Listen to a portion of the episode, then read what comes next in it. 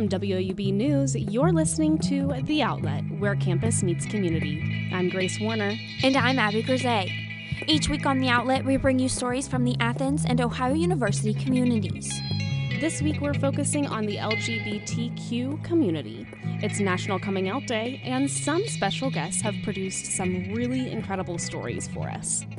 WOUB and the Women's Gender and Sexuality Studies Department collaborated this semester to create LGBT Media Action, a class focused on using journalism to tell stories about the LGBTQ community. Dr. Lauren Marsan teaches the class, and for the special edition of The Outlet, students from that class produce stories that focus on coming out or being out. So, what is National Coming Out Day? Well, it actually started 28 years ago. In 1987, on October 11th, there was a march on Washington for lesbian and gay rights. And every year since then, on October 11th, National Coming Out Day has been observed. According to the Human Rights Campaign, the day promotes a safe world for LGBTQ individuals to live truthfully and openly. Today, we feature stories about being gay in rural areas, being gay in Greek life, identifying as non binary, and international students in the LGBTQ community.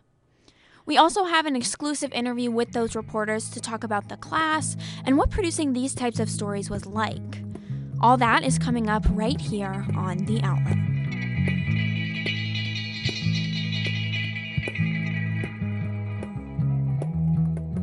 An LGBT person thinks about many things before they come out, and the type of area where they can live can be one of them.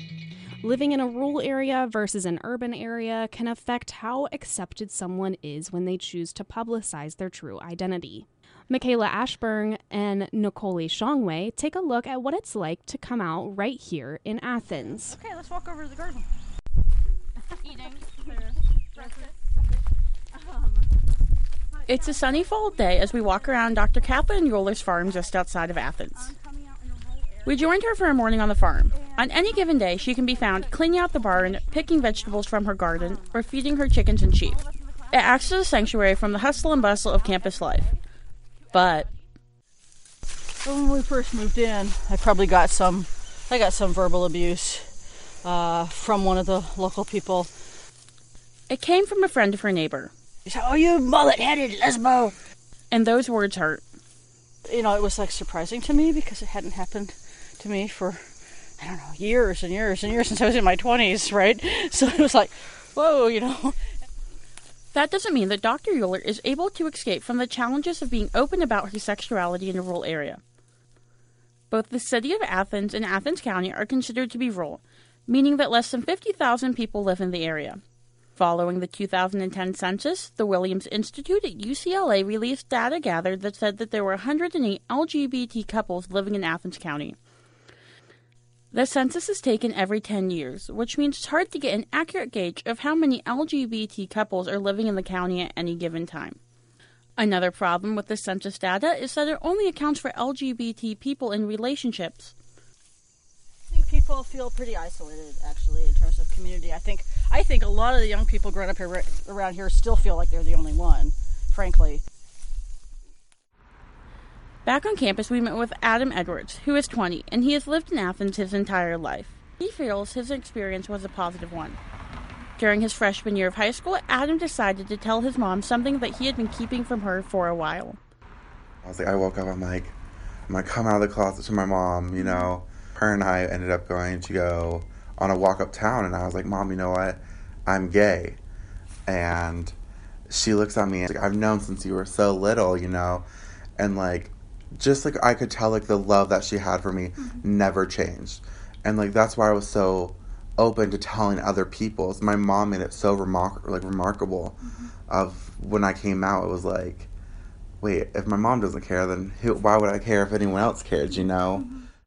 Adam credits the acceptance of his sexuality to the liberal hippie culture that is found in the city of Athens, but I'm a six foot four, big, blue hair gay person, you know, they're gonna be able to tell that I'm gay. But like other than that, you know, like the occasional faggot or you know something like that, I just honestly learned to like overcome that word. Adam and Dr. Euler both have found that personal attacks on one's sexuality and gender can be hard to handle.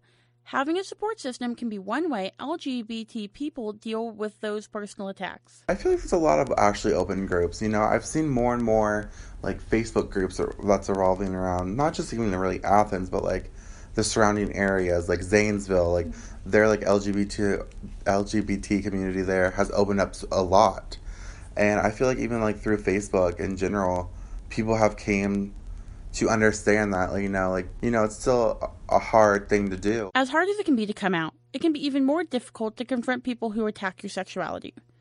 The next time that Dr. Euler saw the person who had said such hurtful things to her, she used it as a teaching moment. You're using that as hate speech. This is not okay.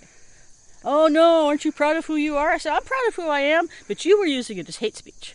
That is not acceptable.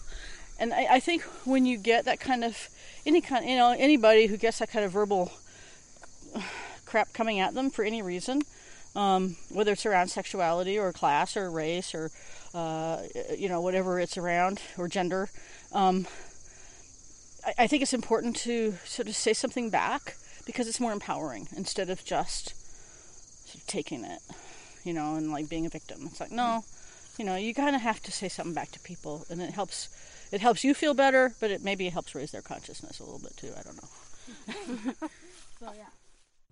As we have seen from Dr. Euler's and Adam's stories, no two experiences are the same, even in the same zip code. Coming out in a rural community poses its own sets of challenges, but by working together, we can provide a safer and more inclusive environment in our communities. For The Outlet, I'm Michaela Ashburn.